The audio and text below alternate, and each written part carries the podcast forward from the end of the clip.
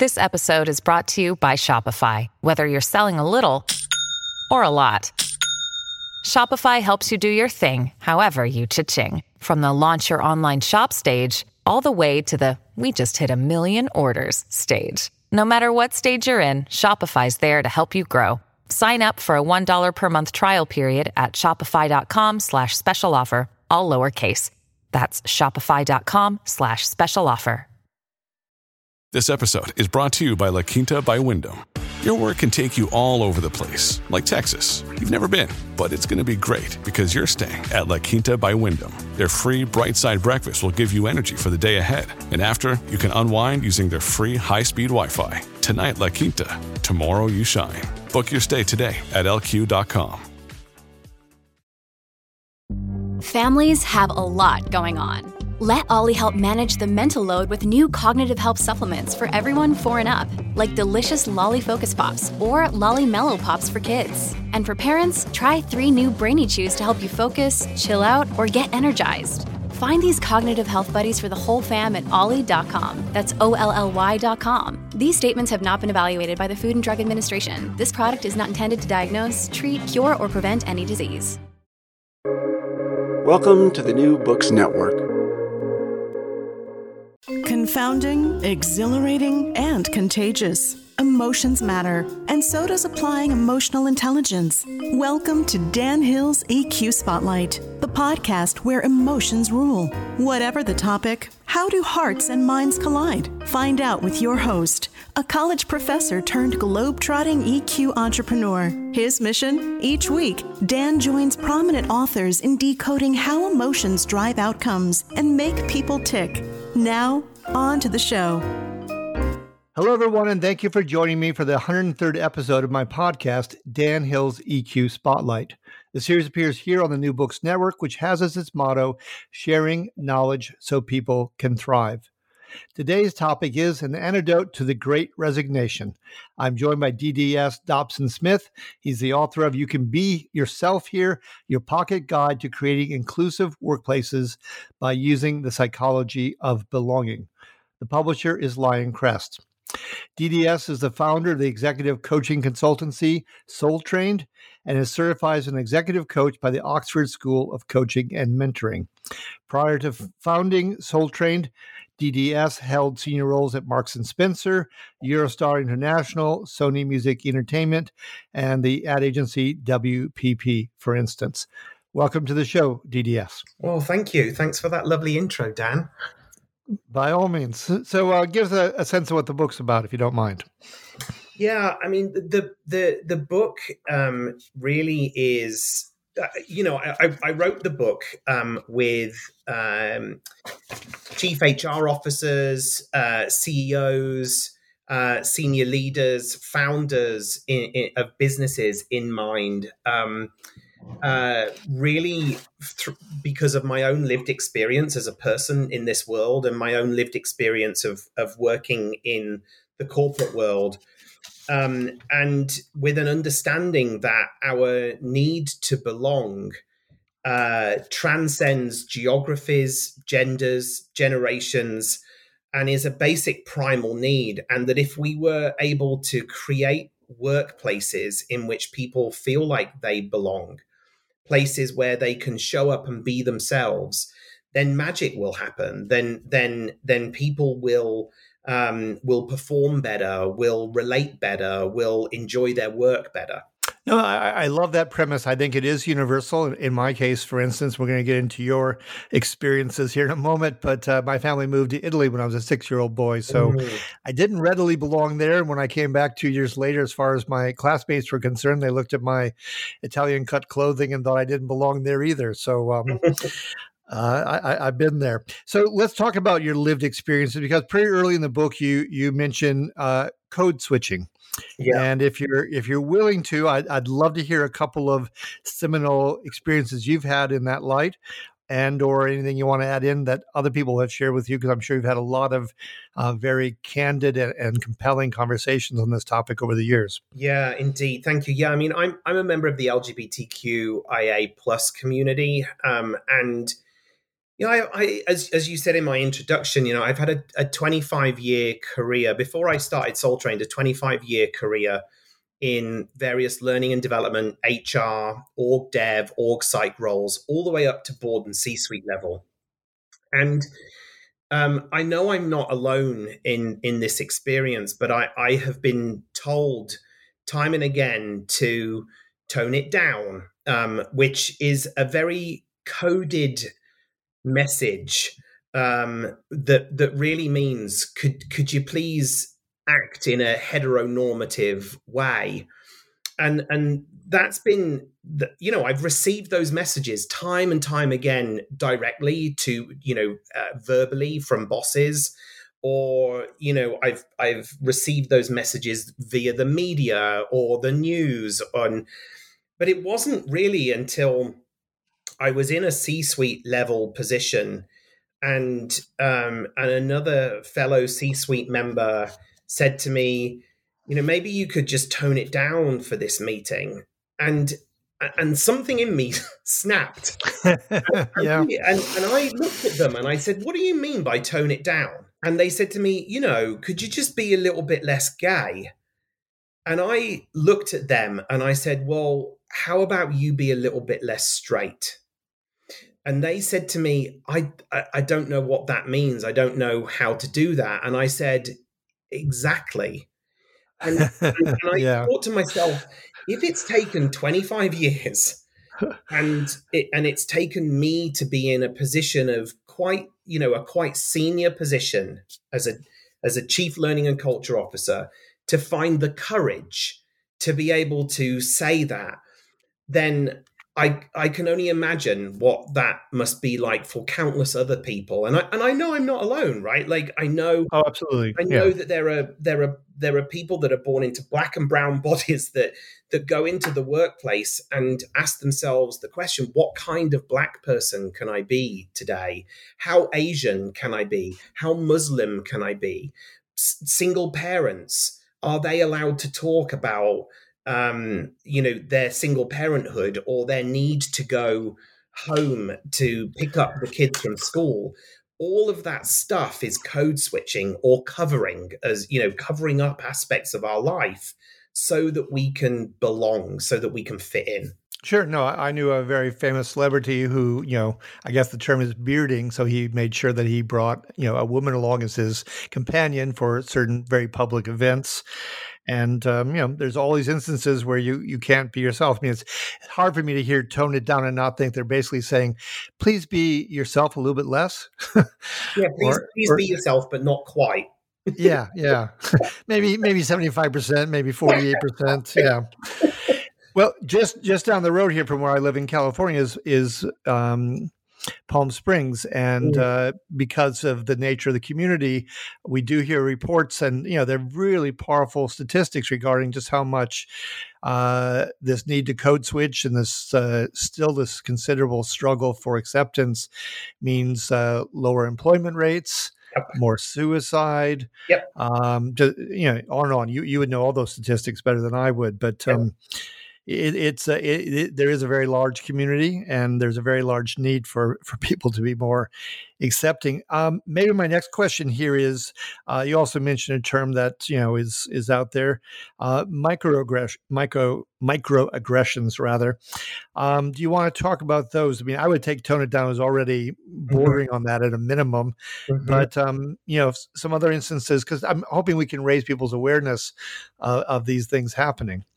Yeah, sure. I mean, microaggressions. It, it's it's they're, they're, I've often wondered why they were called microaggressions because actually they feel like macroaggressions. So true, true. Idea yes. of, you know, tone it down, be someone other than you are, um, or you know, comments comments like. Um, you know, c- comments like, "Oh, you you seem really intelligent," for a dot dot yeah. dot insert word or um, or for just those those comments uh, that, that, that are that are so harmful and so damaging and that are either race based or gender based or basically based in difference identifying difference and um, particularly for anybody that has an aspect of their identity that doesn't come from the, the social the, the, the socially dominant group. So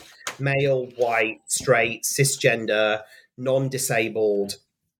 Um, uh, if if you any any comments that are related to someone's identity feel to that person um, deep and and harmful and and and problematic. So why call them ma- micro versus macro? And you know, as you as you as you dig into the theory and and the kind of the etiology of the phrase, called micro because they happen so regularly um, that they are and and um, that sometimes they almost feel invisible to the person that's saying them but they feel really, really heavy and harmful to the person that's receiving them. Yeah, no, I mean, I, I guess I equate it to a, a switchblade between the you know rib cage. Um, it's just as lethal as a machine gun. Um, you know, same Yeah. outcome. Yeah. So, so you mentioned the the C suite, and we're talking about differences here. I mean, uh, you know, I, I wrote a book called Blah Blah Blah, or actually co-wrote it with a bunch of people. And uh, for diversity, the uh, snarky expression or definition we used was uh, in senior management, a short white guy. and um, you know, it, it can be like that sometimes. So. Talk me through this because you know I would like to think that uh, they can see where we're headed and it's it's into a broader circles of acceptance. However slowly this might be happening, but but I have a concern that a lot of executives, more than I, I wish, don't have what I guess I would call a genuine appetite for cultural transformation. I- Am I wrong? Am I right? I mean, wh- where do things stand from your perspective? Yeah, I mean, I, I think the the problem the problem that we're facing is that there is a huge amount of investment in the systems and processes and institutions that are um, upholding um, upholding the social dominance of identities that are white, straight, male, cisgender, able-bodied. And so any conversation that involves um, changing that, um, any conversation that involves challenging that, comes with the notion of someone having to give up power. And the giving up of power is the thing that that, that stops people from wanting to have these conversations Yeah. the other thing that stops people from wanting to have these conversations is this idea of um you know i i don't want to be wrong or uh, you can't say anything these days without it upsetting someone and i think the point is that that's absolutely bloody true right yes. it is true. You you can't have these conversations if you're not willing to be wrong. Because the point is that at some point, somewhere, when we learn new skills, when we learn new behaviors, when we learn new outlooks and new perspectives, that means that what has happened before is no longer true and no longer correct. And therefore, we've got to be willing to be wrong. We've got to be willing to make mistakes.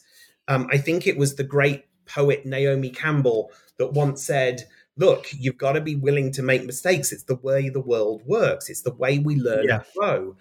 Um, and so I, I agree with you that the appetite for, for transformation, for change in this area can be, it is, is low. It's higher than it has ever been, but it's still, it's still not where it needs to be. Um, yeah. Yeah, no, because it, it strikes me you, so often you will, I will read or in interviews see executives saying they they need their employees to change. They need to. They're telling the employees they have to grow and develop. And I'm thinking, huh? I think in a lot of cases you're actually choosing your own comfort level, uh, your comfort zone as an executive, but you're asking others to get out of theirs, and that's a contradiction. I'm not sure they see. I couldn't agree more. Okay. well, I, I would have loved to have been wrong, but uh, that was my suspicion that that's how, how things look. One of the, the real delights for me in the book um, was that you mentioned John Bowlby's attachment theory. Mm-hmm. Uh, I remember reading about that on back in the day when they still had magazines on airplanes, and there was a special issue uh, in Newsweek about childhood development, and I read that and I just thought it was so clarifying. But I suspect a lot of listeners have never heard of the, attachment theory. Can you uh, walk us through it, and then maybe its application to to business, if you don't mind? Yeah, absolutely. I mean, attachment th- attachment theory was um, and still is one of the most prominent um, additions to our understanding of the human psyche um, and the, um, the, the, our human need for relationship um, to, to come into the world of psychology. It was it was really uh, paradigm altering. Um, and you know, John Bowlby um, is one name, but I also want to credit the women behind the work as well, which is Mary Main and Sheila Ainsworth. Um, and um, it really talks about, as a young child, how our need for nurture and relationship is a biological imperative, and how that at a very young age we learn how to relate to others based on the way in which we relate to our primary caregivers. Now, back in the day, you know, in the in the in the sixties, seventies, when Bowlby and Ainsworth and Mary Main were really when this theory was starting to be developed, of course, we were talking about the relationship between the child and the mother. Um, super heteronormative. Lots of children, you know, do bond with mothers, but there are also, I think, you know, when we think about um, uh, blended families these days and we think about non-traditional families um, then I, I, really like to think about attachment theory being centered around primary caregiver rather than mother. Yeah no i think that's a good way to reframe it. The the uh, relationship to, to business do you do you see one readily? Um, well, yeah, I mean, yeah. You know, because we are, you know, no person is an island right? And yep. we are we are we are we are beings who like to relate to each other and um, and so in the world of work uh, there, there are some really important um, i guess uh, aspects of uh, attachment theory that include um, separation anxiety, um, include uh, the, the requirement for a secure base. And so this idea that attachment this, this uh, our attachment style that we develop as a, as a child becomes a template for the way in which we relate to in our adult life whether that's to our intimate partner or partners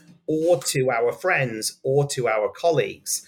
And so the I, I, I talk a lot in the book about how these fundamentals from attachment theory can relate to the world of work and and what organizations can do to promote good relate relationships Sure. No, well, going back to No Man is an Island, I remember Grace Slick of Jefferson Airplane quipping that uh, No Man is an Island, he's a peninsula. Um, we, but we are all attached. And, um, you know, one of the things that strikes me is, you know, when you talked about a primary caregiver, um, you know, I, certainly when I was in the workplace and had a manager, that person may not have been a caregiver, but they sure were central to how that universe was going to work for me. And uh, the, the uh, maybe remote parent uh, was the executive who certainly helped to shape the, the company culture. Mm-hmm. Um, so, you know, I think all of those patterns that we have early in life, we, have got to tread those all over again with other people become you know central because we spend a lot of time at work. It becomes very central to our our being there. Do you want to say anything more about its application work? I also wanted to bring in, you know, you you have a um, in that same part of the book you're talking about the four components of empathy. So maybe we could roll it out into into that aspect as well. Yeah, sure. Where where would you like to go with that? Well, I mean, you you you you mentioned um, you know that there were business applications you could see on the attachment theory. For me, you know, if one is raised in a way that one is avoidant, for instance, the most extreme version of mm-hmm. separation anxiety, where you essentially give up.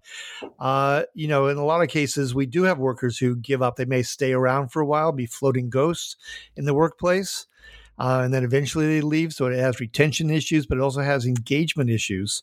Yeah. And it strikes me a lot of managers are not really up to the task. We talk about executives not uh, managing to grow necessarily. I saw a statistic once that said maybe only 12% of managers are really emotionally uh, literate, capable in the job.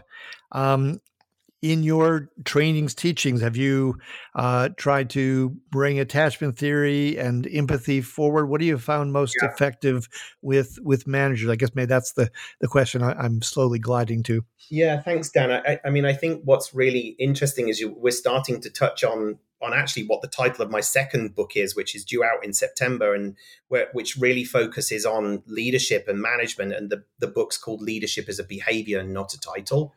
Um, and um, and so I think in in really in this space, I, I, mean, I've I've read a recent report that that um, Deloitte did um, in the late the late I think 2018 something like that, in in which they surveyed people who were direct reports about the quality of the management they received and found that 82% of people surveyed said that their manager did not display a great de- a great degree of skill in managing them. So 18% of managers do not lead well. Um, and and then we see America uh, in particular that invests billions of dollars each year in leadership development and it's and we're like well where's the roi um, and, yeah. and, there's so leadership development is failing in in in the world. Um, and it's it's not delivering what we want it to deliver. And there's a there's I picked a, a beautiful quote from a guy called Javier Pladevall who's the CEO was the CEO of Volkswagen um, Volkswagen Spain who said that management today, sorry, leadership today is about unlearning management and relearning being human and and and really thinking about bringing humanity back into leadership um, and um, and what does it you know an aspect of being human and or or having humanity is that ability to is that ability to lead with empathy.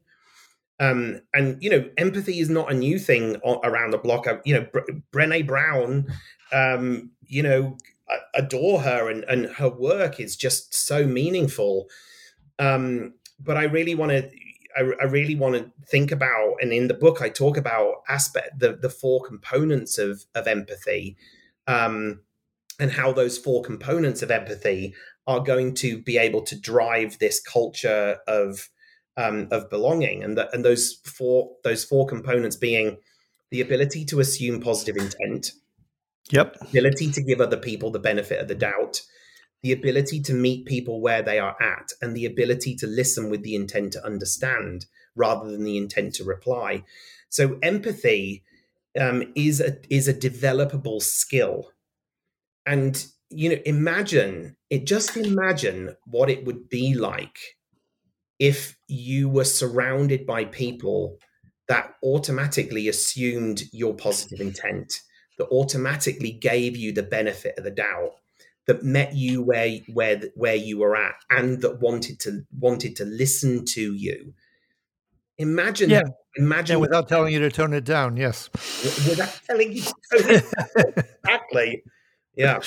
At evernorth health services we believe costs shouldn't get in the way of life-changing care and we're doing everything in our power to make it possible. Behavioral health solutions that also keep your projections at their best? It's possible Pharmacy benefits that benefit your bottom line? It's possible. Complex specialty care that cares about your ROI?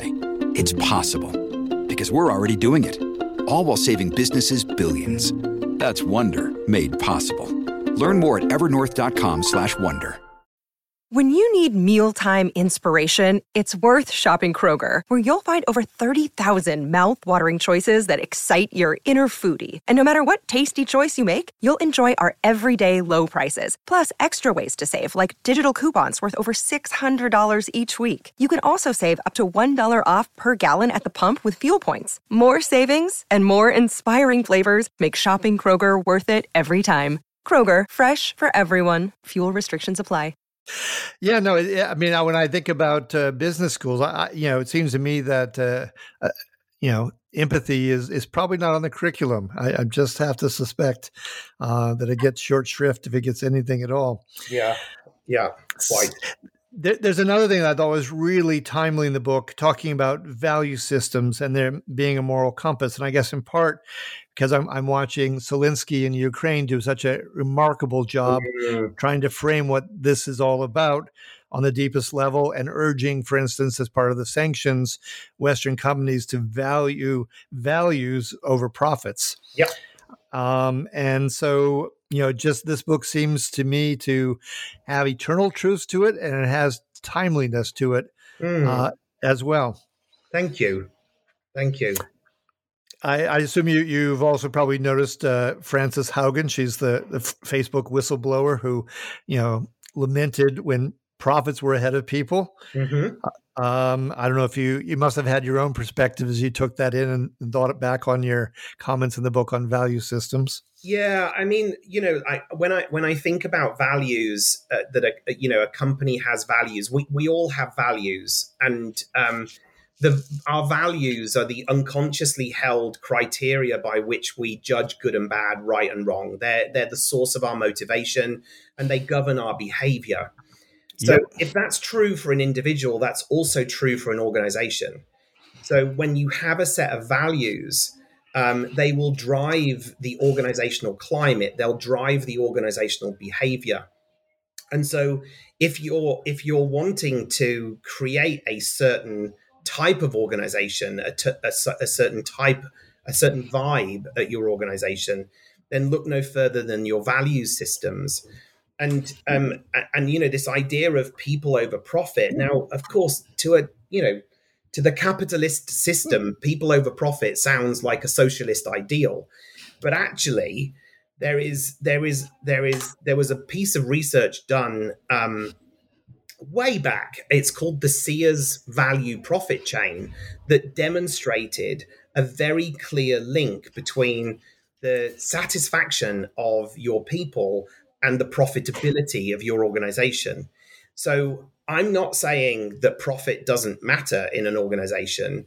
I'm saying that if you focus on creating a climate where your where your people can succeed, where they can belong, and where they can find meaning and purpose in their work, then you will be a profitable business. it, it is as simple as that. Yeah, well, I mean, if you go back to Adam Smith, I mean, everyone knows Wealth of Nations, and you know he's the the father of capitalism and all that. Well, of course, he also wrote a book on moral sentiments, and and made the very point that you're making that there have to be checks on behavior, and one of them is the feedback loop of actually satisfying and helping grow the people around us. Yes, and yeah. um, yeah, it's just, it's just so important. Speaking of giving people the chance to grow, I really liked also the stuff about employee resource groups and oh, yeah. particularly making the very practical point that you're going to need a budget, you're going to need some time, you're going to probably need a, a executive to champion it. Yep. Can you talk a bit about that, including any particularly robust, positive examples of this in action that maybe can help uh, uh, encourage people?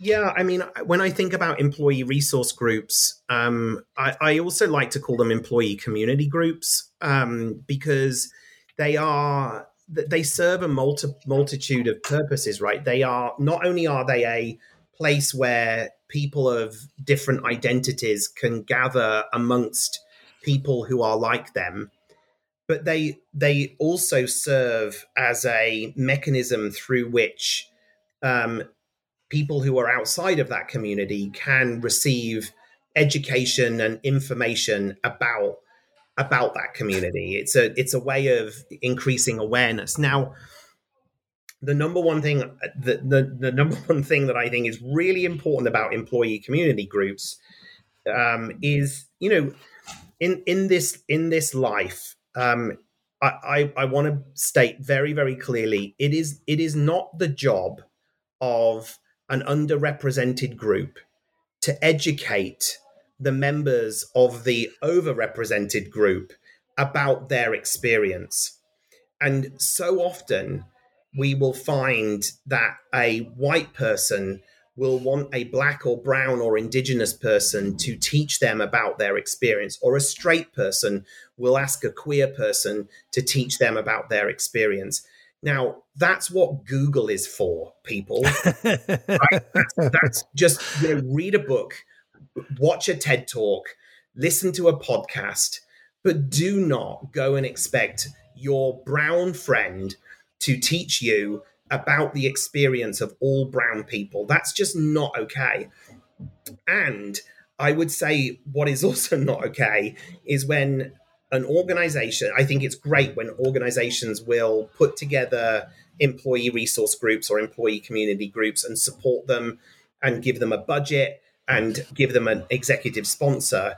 But there will always be one or two people in those employee resource groups that basically have two jobs. They have the job that they're being paid to do under employment contract, and they have yeah. the job they that they have you know either been voluntold to do or have volunteered to do yeah. to lead that employee resource group. Now those people need paying. Because otherwise we're we are we are we are further oppressing further marginalizing people who already have excluded identities by making them perform free emotional labor Oh, I, I, totally agree. That's a wonderful point, and I, I, like the term emotional labor, which I've very aware of. But uh, there's a lot of there's a lot of it in this kind of role. Yeah. Good. One last question before we run out of time. Um, we obviously live in a very polarized society. Maybe this is my most difficult and unanswerable question, but uh, blue states, red states, trying to move these conversations mm-hmm. forward. They're already tough in the executive suite. Uh, I have to imagine they're even tougher in certain sectors mm-hmm. or certain parts of the country. Uh, but surely and hopefully, your training opportunities get to be lots of places. Uh, anything or you can point to positively where you you made a breakthrough where you just didn't expect it, and and maybe how you got there. Yeah, well, I mean, I I come from the place, Dan, that who, whoever you are, no matter where you come from, no matter what you believe, no matter who you voted for, you deserve to belong. Yeah. And and and so this book and my perspective is is is not is not political. It's not about right. It's not about making um, anyone wrong.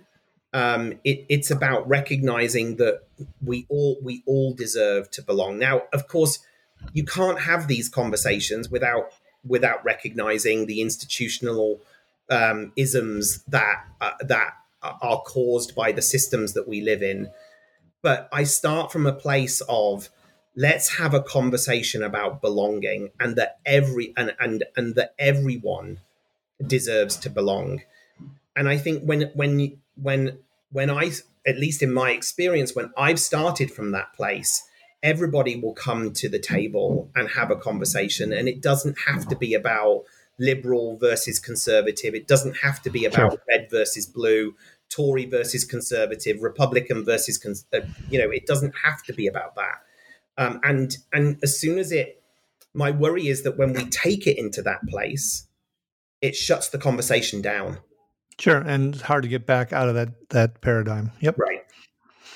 That said, though, I guess my my real point in the question was, and I maybe didn't say it artfully enough. Uh, maybe a, a, a nice, uh, encouraging, illuminating instance where you, you did get a breakthrough where maybe it didn't seem possible, whatever the circumstances and maybe how you how you got there. Maybe some comment some exercise in the training some moment in a, a back and forth conversation that just you saw a light go on basically. You made progress when you maybe didn't think you were going to see it. Yeah i mean I, I, I do have many examples of that and and i would be i would be breaking the uh, the confidentiality agreements that I have with my clients, and and of course, okay, run to to, to pinpoint um, to pinpoint any, but there there is that you know there are there are I mean, I, I, there, yeah, it, it, I, without, That's all right. I'm not, without, not meaning to put you on the spot. You know, I don't want to plug my book too much, but if, if you, if you go on to, if you go onto the Amazon site for my book, you'll see that there are a couple of people on there that have reviewed the book and have been very open in talking about their experience of working with me and how it has shifted them. And, you know, there's a couple of older, white, straight male CEOs that talk about their experience um, and and how things have shifted. So, you know, there's there's some examples there, but there there are there are many, and and um, like I say, I I I want to honor and protect the sanctuary of the work that we have done by you know not outing anyone in particular. Oh no, that, that's perfectly fair and fine. I guess I was just trying to go out on a, a high note of some, some marks of uh, progress made. but uh, anyway, th- this has been episode 103, an antidote to the Great Resignation, which we didn't really get around to. But I, I think from our previous conversation, I, I would agree with you that the Great Resignation is often about the the great realization of our own value system, what matters to us, and how we want to live our lives, and yeah. what career choices we're going to make accordingly. Uh, my guest once again. DDS Dobson Smith. He is the author of You Can Be Yourself Here your pocket guide to creating creative inclusive creating inclusive workplaces by using the psychology of belonging. If you enjoyed today's show please give it a rating or review on itunes. You can find other episodes by going to the new books network typing in dan hill's eq spotlight and the other 100 plus episodes will be evident there. Finally i'd like to conclude every episode with an epigram uh, something pertinent. In this case you got my attention. Something said by Voltaire Appreciation is a wonderful thing. It makes what is excellent in others belong to us as well. Speaking of a larger, more inclusive spirit.